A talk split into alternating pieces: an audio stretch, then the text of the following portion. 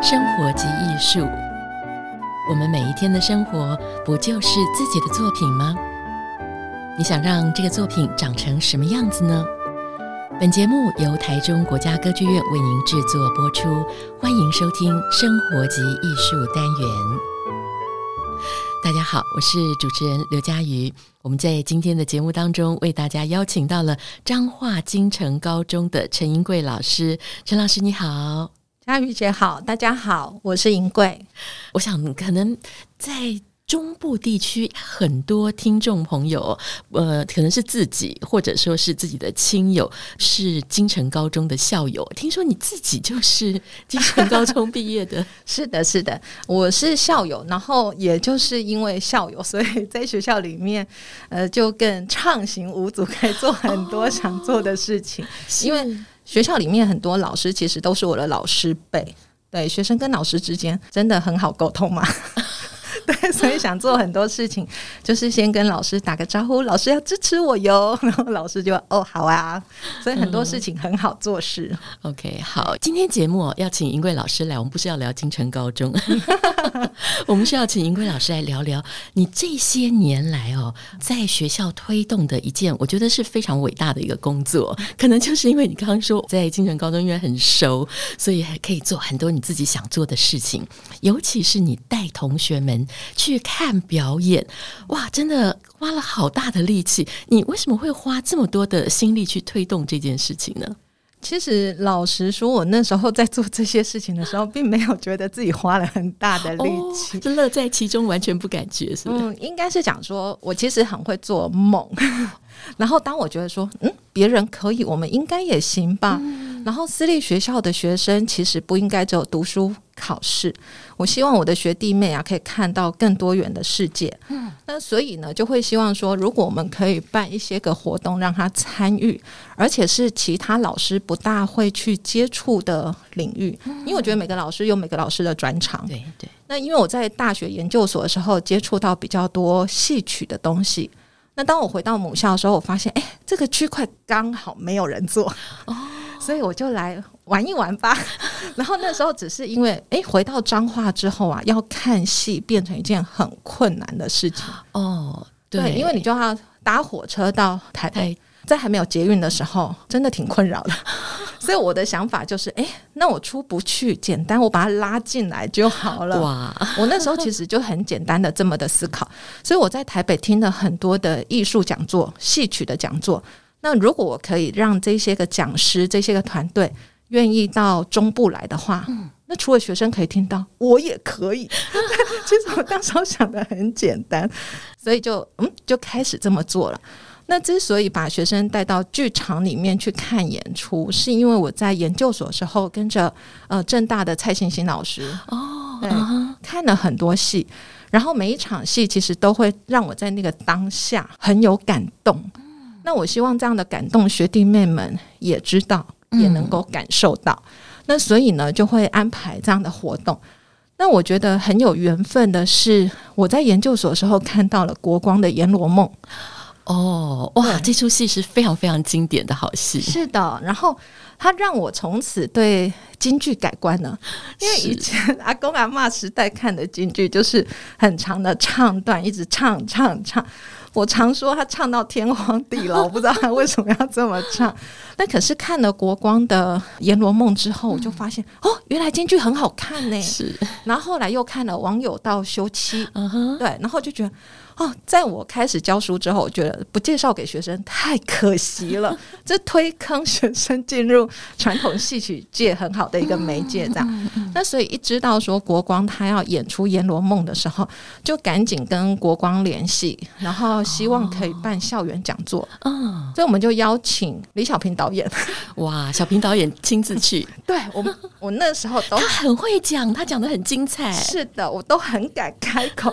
我就说我这几年办。活动办下来，我的脸皮已经厚到子弹都打不穿了。哇！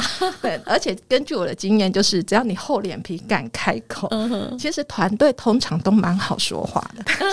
但是其实对他们而言，我相信就是你事前需要有一些个安排啊，要人力调度、嗯、相当多的调度跟安排，所以我都会在那之前先对同学们进行一些行前的教育，嗯，让他们知道说，哎，我们这次讲座内容大致上有什么，然后我们接下来要看的戏内容大致上是怎么一回事，这样，嗯嗯，让他们有一个预期的心理。那所以当呃《阎罗梦》演出讯息一发布的时候，除了联系剧团那边确定可以有讲座，然后再来就是跟戏上的老师们讲说，哎，那我们可以去规划这样一个活动。老师们一开始也想说京剧，我可以想象那个表情跟反应。对啊，就这么老的东西，然后想说大人我们都不看了，小朋友高中生呢，怎么有可能？对啊，对。所以就要先打破老师们这方面的迷思，嗯、要先办个讲座，让老师们知道说，这个京剧已经不是古老的京剧了，是，是很现代的，是很活泼的。嗯、那么透过讲座，呃，把老师们呃洗脑了一番，老师们就哎、欸，好像很好玩呢。哦，好啊，好啊。然后接着就再跟老师们讲说，活动办大一点好了，因为那一年我刚好是科主席哦，对，科主席就可以在科里面带风向。哦，就是整个学校国文科对，会有一个会有一个召集人，哦、然后负责学校的就是行政跟教学端的联系。哦，对。那我后来发现，哎，做这个联系人好处挺多的，带风向挺容易的。对，所以就跟老师们讲，哎，那我们再设法把学生一起带进去好了。所以就是呃，请老师们在课堂上跟学生介绍《阎罗梦》这个故事，嗯、然后接着开始鼓吹同学们进场。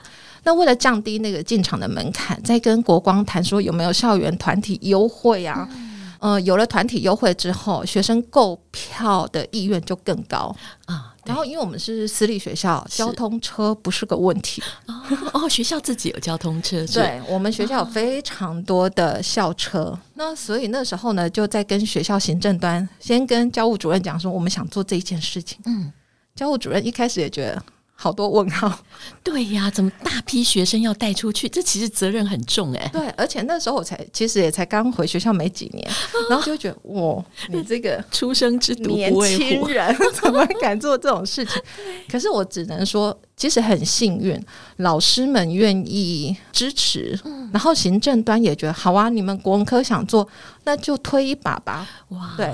所以那一次呢，我们总共就是大约七百个学生进场，七百个对，进场去看《阎罗梦》。那我觉得好，这缘分真有意思。我在研究所的时候看了《阎罗梦》，爱上了京剧。然后等我教书的时候，我的学生也因为这一场活动，有的人因此爱上了京剧。所以后来我在看戏的过程，偶尔会有学生跳出来说：“老师，还记得我吗？”呃，哪一届的？哦，我跟你去看过《阎罗梦》哦，我跟你去看过《狐仙》哦，哦。我跟你去看过《王有道修齐》，要这样相认，因为以剧名相认。对，因为每一届的学生好多。哦我们一个国文老师大概会配三个班级嘛，嗯，一届就一百五十个学生了，哇，所以其实不大好辨识，是是是，所以在剧场里面碰到的时候要有特殊记号，记号就是这一出一出的戏啊，对，所以当你讲说、嗯、哦，我就是跟你去看《阎罗梦》的，我跟你去看王熙凤的，对，所以我觉得真是好有意思的缘分。是是，好。其实我觉得，呃，银贵老师最特别的一点呢，就是通常老师们在学校有时候会推荐大家去看表演，大部分老师都会先从戏剧开始推起，因为那个好像比较让学生们容易入手。当然还有呃古典音乐的音乐会，那当然有时候再更进一步稍微难一点的就是舞蹈。但是说实在，推动传统戏曲。这件事情好像是难度最高，而且最容易被学生打枪哦。所以你怎么会当初会有这个信心，觉得啊、哦，我就要从这一块开始做起？因为我觉得，嗯，根据个人的经验，会知道说，当你选对了一出戏之后，你只要有办法把学生带进场，那他就会因为那一次的经验，从此以后对传统戏曲是改观的。所以我们在试图第一次推学生入场的时候啊，都会很慎选。我这一次要看的是什么？譬如说像《阎罗梦》，我就很有很有把握。对，因为他的故事题材轮回转世，是学生喜欢历史人物。对，然后学生喜欢看穿越剧嘛。对 对，所以所以有很多可以说服他们的点。对，然后再加上《阎罗梦》里面出现那些历史人物，就是他们比较耳熟能详的。对对，对。然后后来带学生去看《狐仙》，哦，那时候是。三台车拉到台北，哇，看狐仙故事。那狐仙的时候，我是跟学生讲说：“哎、欸，听说这是一个宅女编剧编出来的 哦，她也很喜欢日本动漫哦，很喜欢日本的故事。你好会抓这个点哦。”然后学生真的吗？对，听说是这样哦，要不然我们来办个讲座试看看是不是真的这样。然后，然后那一次讲座还是圣健老师自己来，哇，帅哥，瞬间圈粉无数，学生就真的是他主演，对，百分百 就是这一个，对。然后学生因为爱上了你主演，他就会更乐意进场。所以我常开玩笑说，在学校里面办讲座要高颜值。是 第一时间就瞬间吸粉，对对对。然后后来像呃卖鬼狂想啊，也是因为在学校里面我们会教《聊斋故事》哦，对，所以其实有很多点可以切入。嗯、那当他对这个主题感兴趣的时候，会突然之间降低了他对传统戏曲的排斥啊。哦、然后国光每一次的讲座啊都非常吸引人，嗯，因为他会现场让孩子们感受到说。你们是十年寒窗，我们是十年练成了一身的功夫。对，对，然后学生就啊，好辛苦哦，这来去看一下吧。嗯，对，然后再加上故事有趣，跟他们之间的连接比较多，那所以学生就会愿意入场。然后再加上老师会使一点小手段。哦，老师的计谋，我会跟他们讲，哎，我们来去班游吧。班游？对，因为学生通常在学校里面啊，会很渴望想要出去玩，然后就说：“哎，我带你们出去玩，我们早上去哪里哪里玩，然后玩一玩之后吃个便当，接下来进场去看狐仙，去看网友道休妻。”对，然后学生就哦，好吧，就很容易被说服了。然后回到学校之后啊，正当他们还在回忆着说我看了什么故事的时候，我就说：“哎，来写个心得分享。”你写得出心得，我就送你小礼物哦，而且期末还可以加分哇，分数的诱惑很大，是是。然后这个时候，我们当然就要跟国光讲说，诶，可以提供一点小礼物吗？啊、或者是主演的签名节目册？哇，这个好宝贵，高中生很喜欢签名节目册哦。对，嗯、而且很多团队是你愿意提出你的需求。嗯他们真的会很认真的去考量他能不能够配合你。对，那通常配合度都比我预期的还要高好多哦。对、嗯，除了国光之外，我知道英贵老师邀请的这个传统戏曲的范围哦，这个真的是很广。大概歌仔戏团你也全部扫过一遍了，对。然后南管系这些都曾经到你们学校去办过讲座。对，因为小时候跟着阿公阿妈，跟着爸爸妈妈。一起看歌仔戏啊，看布袋戏，陪着一起长大的。对对对对对对。然后在户外看庙会演出，也是很好的体验。对，有时候呢，偷偷溜到后台 看演员在做什么，化妆啊，换衣服啊，那个很有神秘感呢。觉得这一切都是万般美好的回忆。可是等到我念大学、念研究所的时候，我就发现，哎。奇怪了，不晓得曾几何时，就是除了在台北大龙洞那个保生文化祭，嗯，你可以看到哦，好厉害的歌仔戏班子的演出之外，嗯、其他庙会前面的好像，后来想想，其实就是因为经费有限，所以演出的品质当然多少也就会受影响。那后来比较年轻的小朋友，他们看到就是。品质比较粗糙的庙口演出，哦、所以他就讨厌歌仔戏。那、嗯、我觉得怎么可以这样？歌仔戏耶，对不对？然后在我进了研究所之后，我看了非常多精致的歌仔戏，而且那个时候刚好国艺会也在推文化场的演出，是是。所以我对所谓南部三大天团的印象就是在那个时候建立。哦，那等我回到学校教书之后，我就觉得这件事情应该是可以的。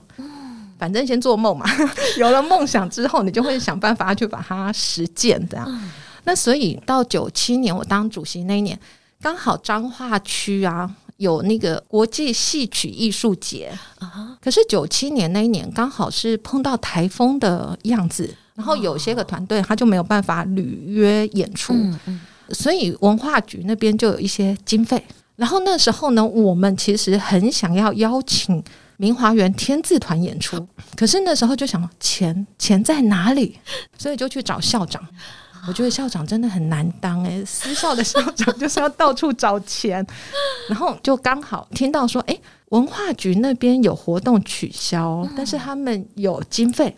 哎，我们的活动刚好可以契合他们，我们就传统戏曲哎，是。然后校长就说：“哎，好吧，那我们去跟文化局的秘书聊一下，好，县长秘书聊一下，这样。”就没有想到一聊，对方还真的有兴趣，所以后来就真的邀请了天字团，配合着我们学校一年一度的文艺营活动。对，然后就来了一场户外大公演，嗯、然后那一次学员们加上学生加上周边的观众，嗯、我们就整个大马路给他塞满满，封街嘛，对对对，就封街的概念。然后就呃县长也来致辞，这样，然后大家都好开心哦，就看了天字团的青阳大大爷。嗯就那个呃，路遥知马力的故事，这样。嗯、那那一次的活动啊，就让学生知道说，哦，原来歌仔戏很好看呢。是，说是不是？就是文化场的魅力就是这样。但因为有那一次的经验之后，我后来就觉得，下一次再被我逮到机会，我一定想要再来一场。这样，就是还可以跟周边的邻居们互动嘛。就是大家喜欢看传统戏曲的观众都会涌现。那后来我们有机会的情况之下，接连三年就办了户外公演场，哇，连续三年了。对，其实应该是讲说我们前后花了四年的时间把这件事情完成，因为我实在觉得。三大天团魅力无法挡，我好喜欢春美，我好喜欢秀琴，是我好喜欢招香。然后我希望我的学生们、我的老师们也都知道，这些人好有魅力哦，都能够认识他。对，他不应该被中部市场埋没。对，所以我们在一零四年的时候啊，也是借由办文艺营的机会，邀请了春美剧团来演《巧计夺美》。那那一次成功了之后，隔年刚好。哦，明华园跟那个黄志凯导演合作，哦，对，写了散戏那个剧本。是那散戏，因为本来就被收在高中国文课本，我觉得这真是太好太棒的一个结合了。是的，我超喜欢散戏，超喜欢呃《牡丹亭》，是它都被收录在高中课本里面，所以我就可以借机介绍歌仔戏，借机会介绍昆曲。嗯，然后呢，那一次我就跟园林演艺厅讲说，哎。明华园总团呢，要不要办个讲座？对，学生都只有听过名称啊，但是没有实际上接触过。好，员林演艺厅问我说：“那你们要邀请哪一位讲师？”嗯，我就很好胆的跟他讲孙翠凤老师。哦，结果没有想到，还真的成真了。就是孙老师那一天刚好是有时间的，老师就来校园里面旋风式的开讲，然后讲了一场之后，我瞬间又卖掉了一百张票。所以我们用五六台游览车进到了园林演艺厅，是对，然后也是就是那一年国议会的好戏开锣，我们就带着每一场大概也都是两百多三百个学生进场去看春美啊，去去看呃秀琴，看天字团的演出，嗯嗯，那隔年我们就邀请了秀琴。来学校办一场户外公演，哇！然后在隔年又找来天字团再演一次的，所以四年之内集满了三大天团，然后也顺便集到了这个总团，这样。对，我就觉得好赞哦。然后重点是在那个过程里面，因为我们是在学校的篮球场上面办这样的户外文化场演出，嗯，嗯，然后我们也邀请团队。呃，应该讲要求他们要在演出前先来个半仙戏哦，连半仙都做了，然后还要撒糖果，哦、我们准备非常多的糖果，传统里头的那一整套，希望都让同学们看到。然后下午剧团在搭台在化妆的时候，嗯、我们就已经安排学生到后面去看一下剧团。他们怎么化妆？是，然后他们在彩排的时候，在走位的时候是怎么一回事？嗯、然后演出之前还要祭台，他们要拜拜一下，拜拜，对，祭台，让学生也看一下。哦，对，然后我们就现场也是摆了很多很多的红色塑胶椅子。对，就完全口一样，对，完全比照那个保安工的那种模式，对，就把它整套搬到学校里面来，只差旁边没有卖糖葫芦的。对，然后学生这样看完了之后，发现哎，其实很好看呢，而且晚上啊，凉凉的风吹着，然后跟一些社区的阿公阿嬷坐在校园里面看戏，感觉好赞哦。然后看完戏之后，大家一起把椅子收一收，垃圾清一清。对，很多学生其实，在他毕业多年之后，都还会记得当时候的那一抹文化风景。是，其实我知道银桂老师有特别用这样子的机会来要学生参与其中的工作，对，对于他们有是其实是有一些特别的训练构想的。对，所以有时候，嗯、呃，像我们在安排这些活动的时候，包含文艺营啊，包含这种户外的演出，嗯，我们都希望学生可以设计活动海报。哦。对，然后设计活动的宣传短片，嗯、对，自己做短片，对，硬是要把他们拉进来，因为参与感越高越强，嗯、他就会越觉得说，哎，这是属于我们的活动，是是、嗯，然后当然也就是，呃，跟他们讲都有加分哦，分数是最大的诱饵，对，然后再加上这几年因为教育环境的改变，所以呃，教学现场也会跟着滚动修正。嗯那小孩子更需要有更多的发挥的空间机会，所以当他可以去设计活动海报，当他可以去设计活动宣传短片的时候，这些都可以成为他在申请大学的时候非常好的加分。对对对，非常好的一个成果展现。是是的啊，老师，你觉得让这些孩子们认识传统戏曲，对孩子们有什么样特别的帮助吗？呃，其实就我个人经验，我觉得很多的传统价值它都非常的美好。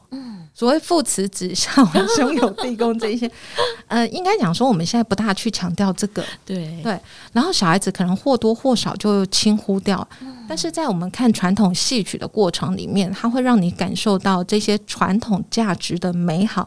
我们没有刻意去强调，不代表说它可以因此消失，或者是说因此就不被在意。嗯。但是在看戏的那个过程里面，孩子就会去感受到那一份美好的情谊，因为戏剧有时候用一种比较夸张的方式呈现，嗯，所以某一些美好的价值可能就因此。就在他的心里面生根发芽了。是是，其实我觉得英贵老师讲的真的是非常重要的一点哦。像我自己也是因为小时候看了一场戏，因此觉得说哇太好玩了，所以就跟我妈妈说，我不要学小提琴了，哦，我要去参加学校的国剧社。但是这一步对我来说，我觉得真的是一个毕生的帮助哦，好像是帮我的人生打开了另外一扇窗。因为其实欣赏传统戏曲，它的欣赏逻辑跟它的美学，跟我们现在一般学校里所教的这种西方表演艺术是不太一样的。而且你一旦进入之后，对于像传统的文学啊、书画啊，还有很多的艺术，好像就整个打开了另外一片天地。是的，所以当我们在课堂上，譬如说我跟学生讲说《牡丹亭》，爱得死去活来的。你看多美啊！学生会觉得太夸张了，然后他觉得那些词都是他看不懂的。对，那学生就觉得啊。哦反正他就增加我考试的困扰。我说不是不是，他不是增加你考试的困扰，他在增加你生活的品味。对，我们要看得懂啊，所以那就是一种浪漫呐。那学生会觉得都你在说的，到底美在哪里？所以这时候就要又拜托国光 来一场校园的《牡丹亭》讲座，然后现场呢就呃梳妆。打扮给小朋友们看到说，说、嗯嗯、哦，原来是这样哎，演员从无到有是怎么样一个过程？嗯、然后哦，这么漂亮的杜丽娘就在你面前出现了，对，然后现场唱一段，学生就很有感。所以后来呃，当国光这样一场讲座结束了之后，我就很容易再把学生拐进歌剧院。看青春版《牡丹亭》，对对，而且前几年就只有台中有演青春版《牡丹亭》。是的。然后那时候，因为白先勇老师他们这个活动啊，其实是有基金会，对，对有一些个企业团体赞助，对对。那所以呢，学生要入场，他有一些个优惠折扣，甚至有一些个学生票券可以用。嗯，老实说，其实昆曲的票券单价蛮高的，比较高。对，可是如果在有企业赞助的情况之下。学生们就可以用少少的票券费用，他就可以进场。从此以后，他就记得杜丽娘有多好看，这一场爱情究竟有多么的浪漫。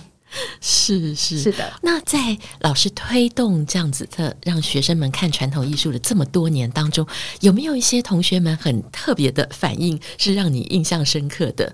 嗯，曾经有学生跟我分享说，因为我带他们进场去看豫剧团刘姥姥。嗯，那当这个孩子高中毕业出国去念书之后，他发现，当老师们希望他们介绍家乡特色，他脑袋里面突然闪过我在课堂上讲京剧、豫剧，然后他去看豫剧的经验。所以他就跟他的朋友们分享了京剧跟豫剧。他说：“哎，原来他们很感兴趣，他们觉得好有趣哦。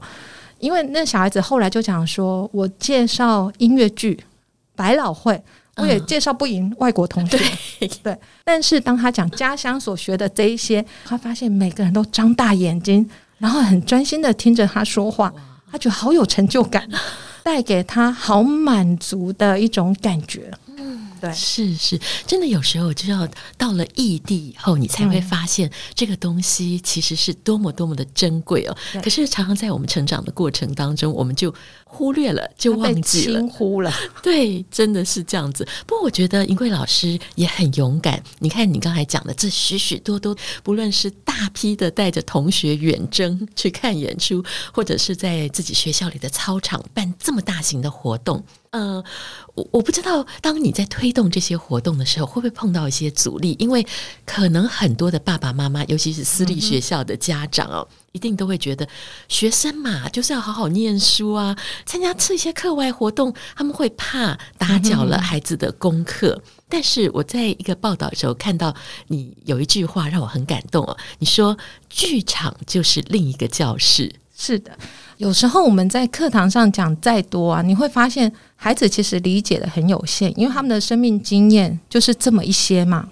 所以呢，他会觉得说，你讲那些文章多感人肺腑，都是你自己在感动啊，我们并没有。嗯，可是当我带他进场去看一出戏，譬如说我带他看《牡丹亭》，他会知道爱情的美好；然后当我带他们去看《故事工厂的小儿子》的时候，他会知道说，哦，原来家里面有失智老人。家里头的人会面对到这些个问题，他就更容易去体会。然后家里面如果刚好有碰到相关问题的这种孩子，他就更能够去体谅他的爸爸妈妈，然后知道说什么时候他该帮忙一下。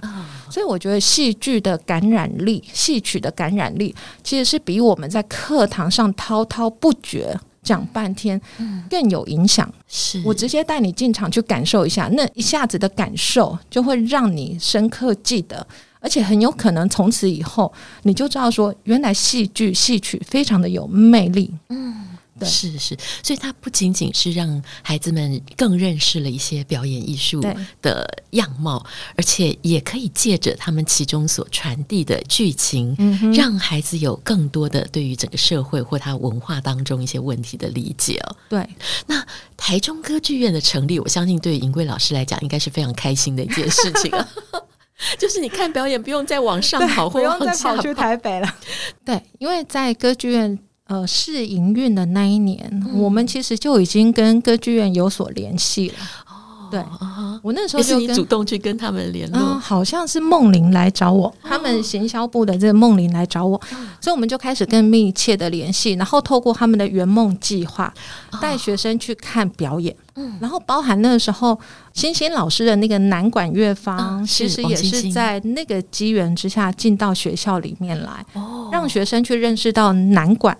那因为彰化地区其实向来就是南北管重镇，可是彰化地区我觉得可能是，嗯，大家太在意升学考试这件事情，哦、所以有很多的传统艺术的价值，它其实慢慢慢慢的在被消减当中。所以学生可能在国小的时候，他知道什么叫南管，什么叫北管，嗯，因为国小有社团啊。然后到了国高中，非常强调升学的情况之下，这些东西都会被消减掉。所以到了国高中的时候，孩子反而不知道什么叫南管北管，不知道什么是歌仔戏了。哦，那所以我们在国高中阶段把这个东西带进来，其实对他们帮助是很大的。那因为有歌剧院的关系。因为有圆梦计划，你们有活动，我有校车。哎哎，搭的刚刚好。对，我那时候觉得太赞了，机会又来了，所以呢，又带着一批一批的学生去去看南管啊，嗯、去看现代舞蹈，所以我都觉得哦，老天爷果然是站在我这边呢。然后等到隔年，因为戏剧院它有呃戏曲沙龙，是对，然后那一年刚好就是王安琪老师讲。《牡丹亭》哦，而且那个讲节、这个、非常精彩，对，那个时间点真是太好了，就在圣诞节。然后我就跟学生讲说：“咱们来去歌剧院过圣诞节吧！”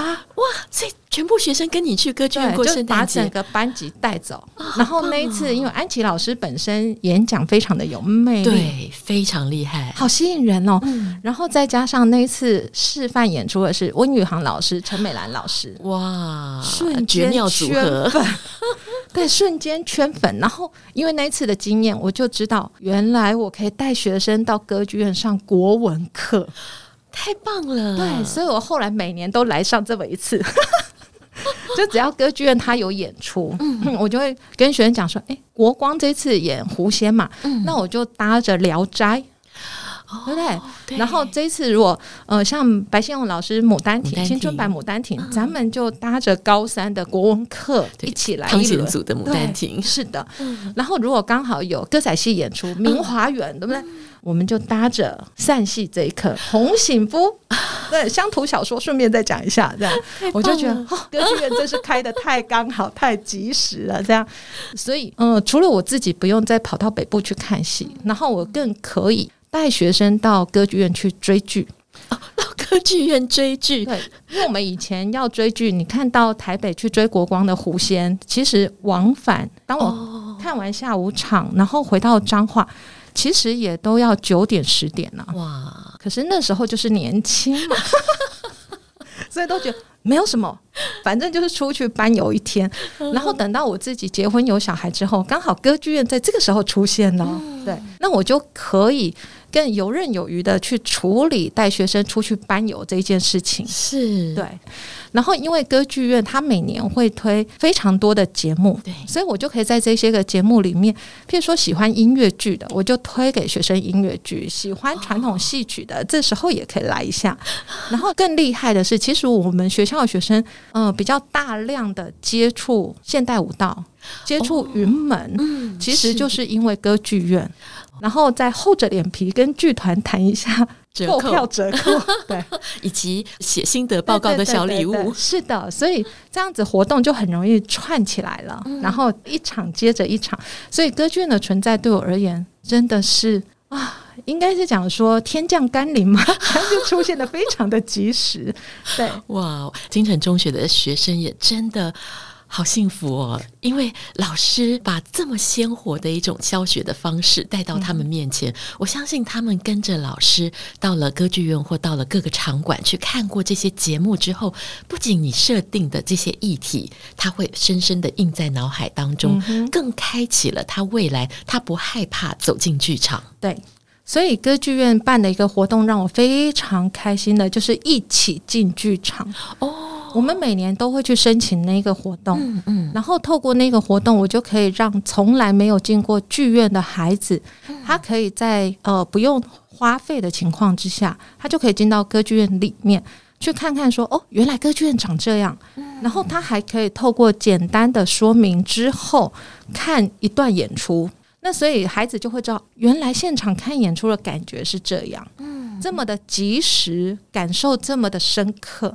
所以当接下来我跟他讲说，嗯、那我们来去戏曲文化小旅行，哇，对他们就哦好啊，那当然再加一点分数，他就更喜欢了。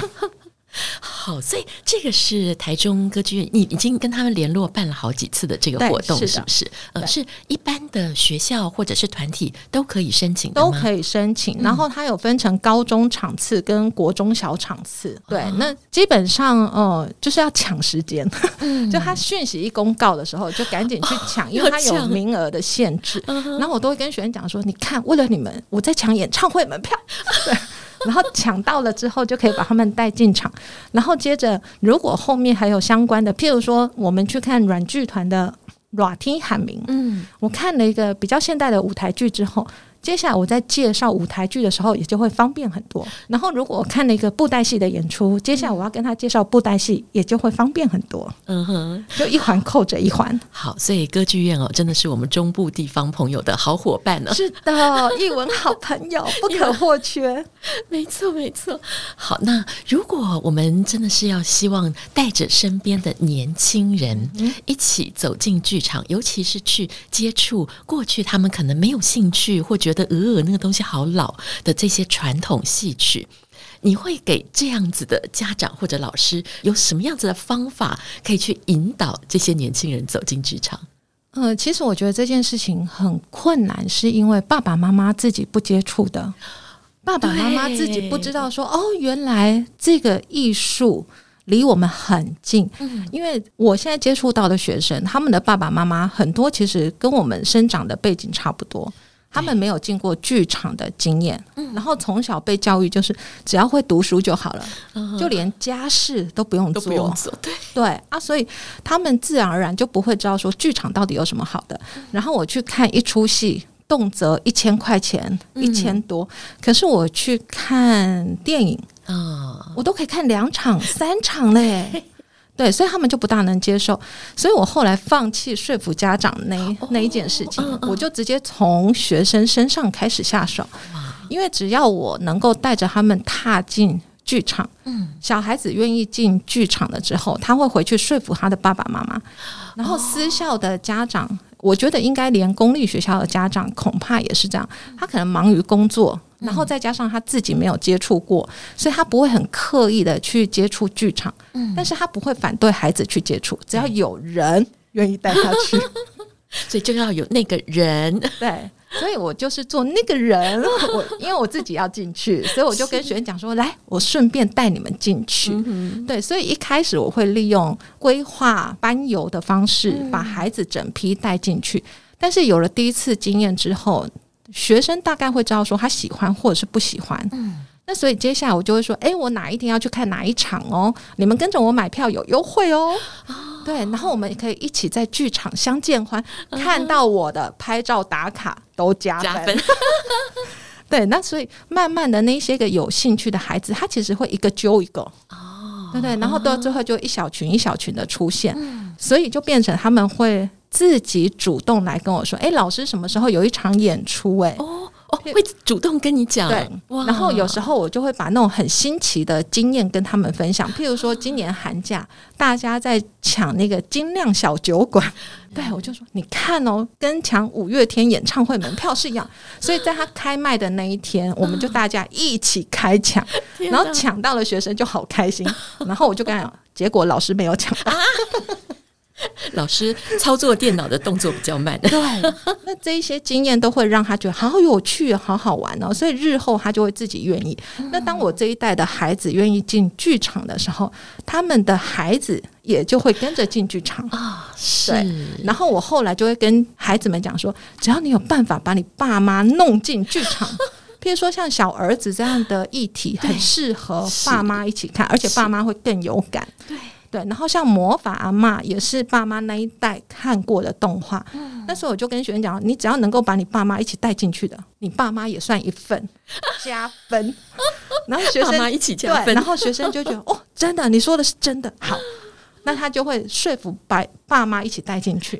那因为爸妈看到的东西，不管是小儿子或者是魔法阿嬷这一种，嗯、跟他们很容易产生共鸣，对，所以他就会觉得说，哦。他其实跟平日里面你在追剧，对不对？在看电影，某些层面上面，它可以得到同样的感动，但是剧场里面让你感受到更及时，然后那个影响可能更大、更强烈。对，因为在那个当下，你可能会跟着哭，就是那个当下，对你受到的触发不同，然后同样一出戏，你看第二次的时候，你感受到的也会不一样。是对，所以。